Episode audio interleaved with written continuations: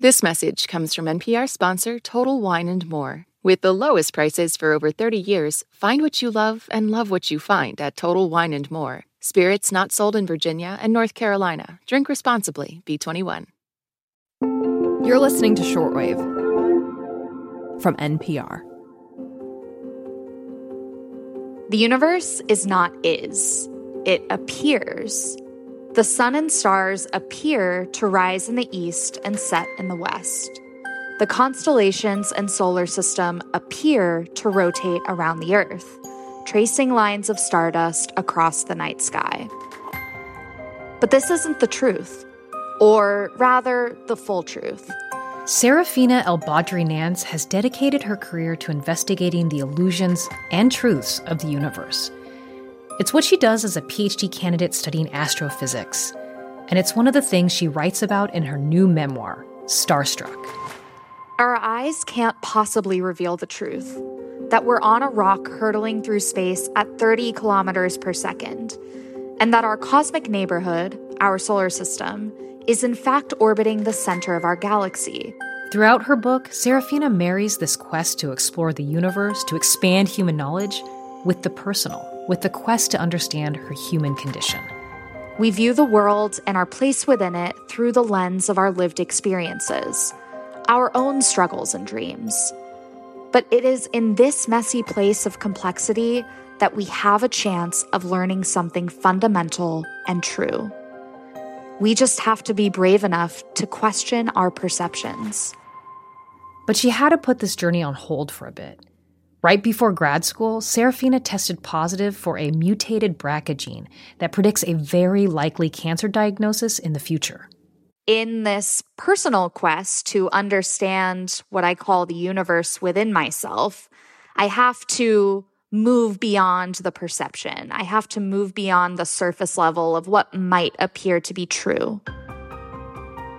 Today on the show, a perspective shift why investigating the universe gives us an even more powerful tool the ability to investigate ourselves. We start with a tour through exploding stars, and then end with what they can teach us. I'm Regina Barber. You're listening to Shortwave, the science podcast from NPR.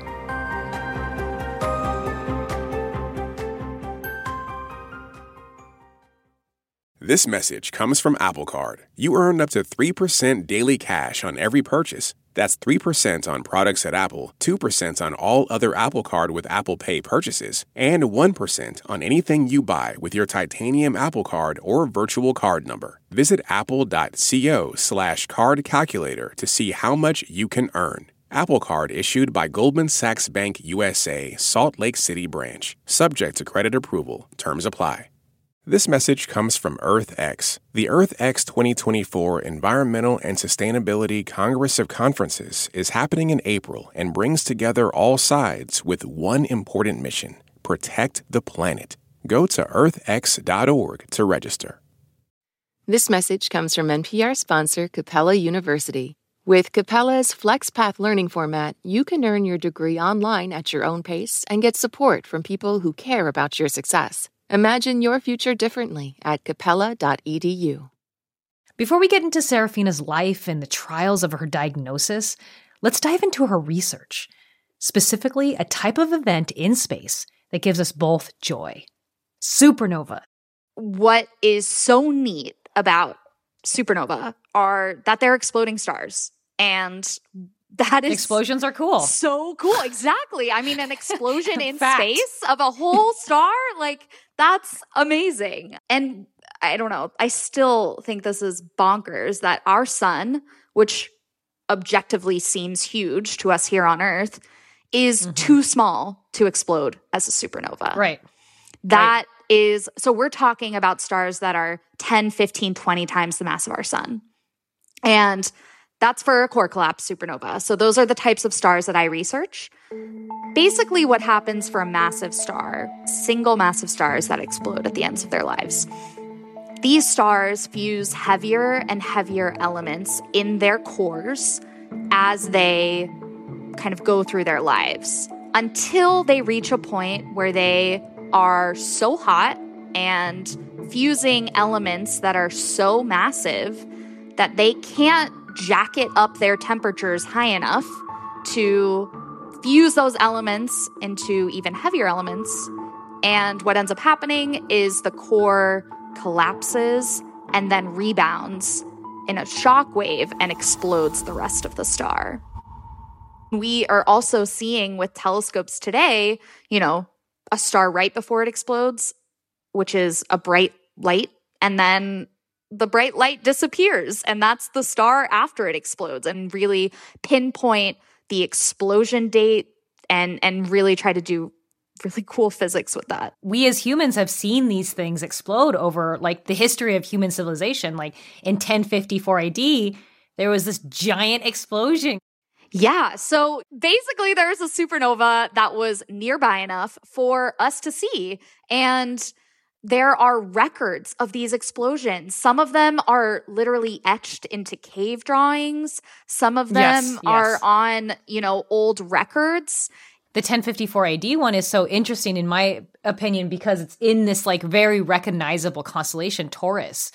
And it was so bright, you could see it in the daytime for almost a month. This idea of seeing something just appear in the sky for two years at night is it's it's very amazing. This is one of the things that I love about transients. So, the field of astronomy that studies things that kind of brighten and then fade away and basically change. Yes. when we're talking about galaxies or uh, you know it's it's the timescales make it more difficult for it to for us to be able to relate to it or to have a personal investment in it hmm but with supernova sure stars lifetimes are on timescales of you know billions of years. However a supernova takes place in the core collapses in under a second and then Right. the the explosion occurs in days. And so we get to see the aftermath of that and you know a star that is near and dear to my heart Betelgeuse. Not the Michael Keaton movie, not but the, the, Michael Red Keaton Star.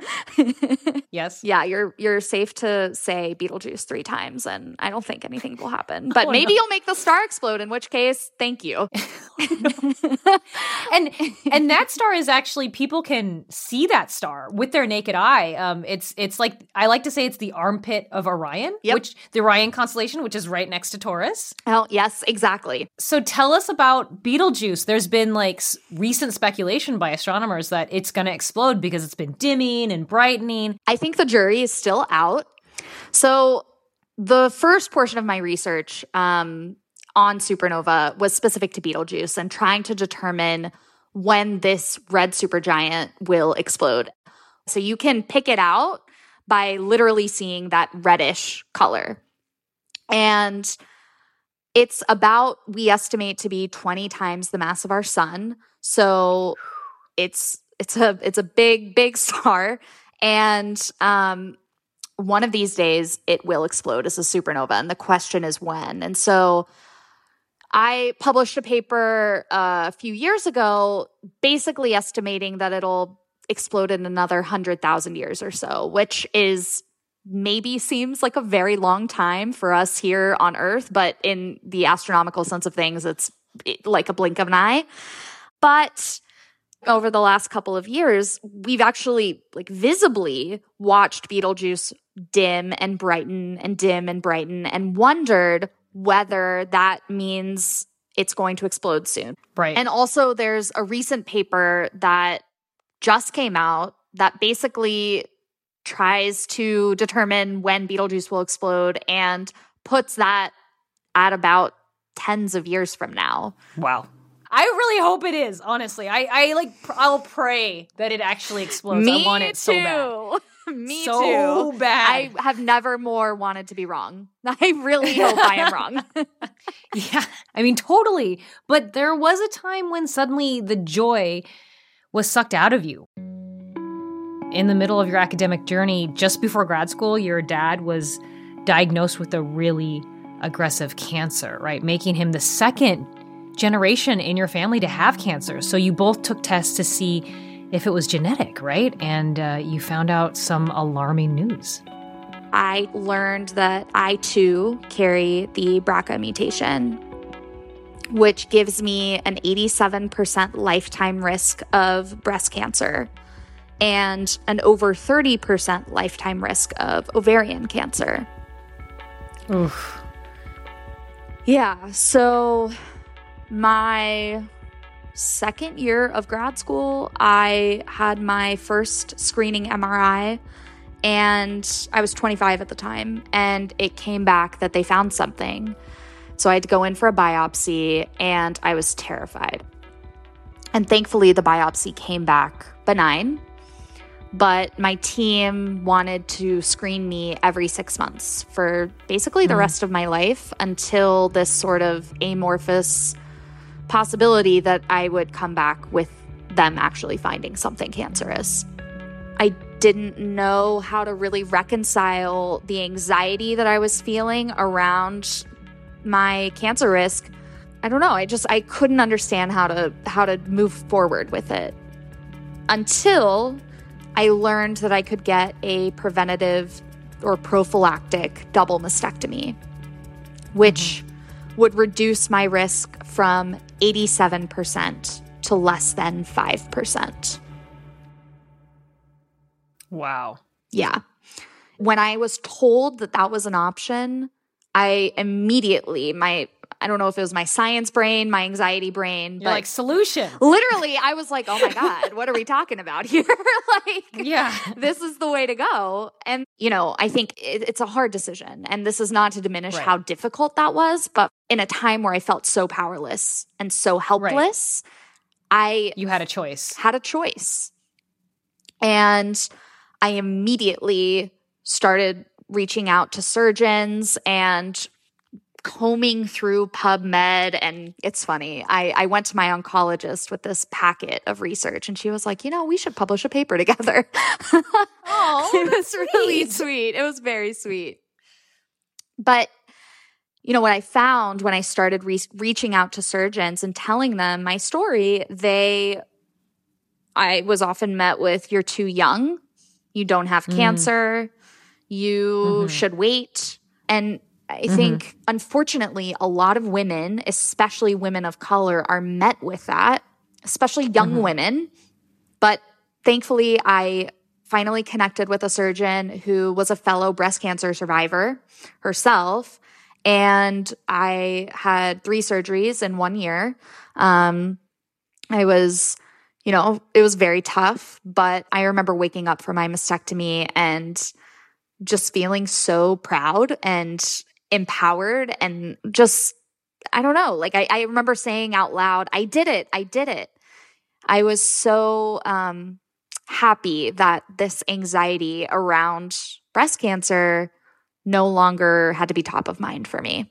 People try to make sense of science, right? They use analogies, but what struck me about your book is that you're using the universe and how unknown, vast, and imperfect our ideas are to explain your life. What lessons have supernova taught you? You know, I think there are a lot of parallels between what happens in the night sky and what happens within us. And that's sort of what the format of the book is supposed to hopefully represent. So for me, this is actually one of the first things that I wrote when I sat down to write this book. Um, I personally deal with a lot of anxiety, and the night sky is this sort of reprieve from my anxiety. And supernova uh, to me are very similar. They experience these violent periods of turbulence and they, you know, shed mass and and do all of these crazy things on their surfaces and within the core. But what remains is something beautiful you know, you look at any picture of a supernova remnant and it's, I challenge you to say it's not the most beautiful thing you've ever seen. Um, and there's beauty in, in that turbulence. And there is a way to find peace and strength within that. For a long time, I thought that anxiety was inherently bad. And the reason that I was in a lot of pain emotionally. And what I ultimately learned is that anxiety is not good or bad, it just is. And that's a way to reclaim agency over what I'm feeling and find a sense of peace and beauty within it. I want to thank you so much for talking to us. That was wonderful. Thank you so much. I am so, so happy I got to chat with you. Sarafina El Badry Nance is the author of Starstruck, a memoir of astrophysics and finding light in the dark. Out now. This episode was produced by Burleigh McCoy, edited and fact checked by our managing producer, Rebecca Ramirez. Our audio engineer was Robert Rodriguez. Beth Donovan is our Senior Director of Programming, and Anya Grundmann is our Senior Vice President of Programming. I'm Regina Barber. Thanks for listening to Shortwave from NPR.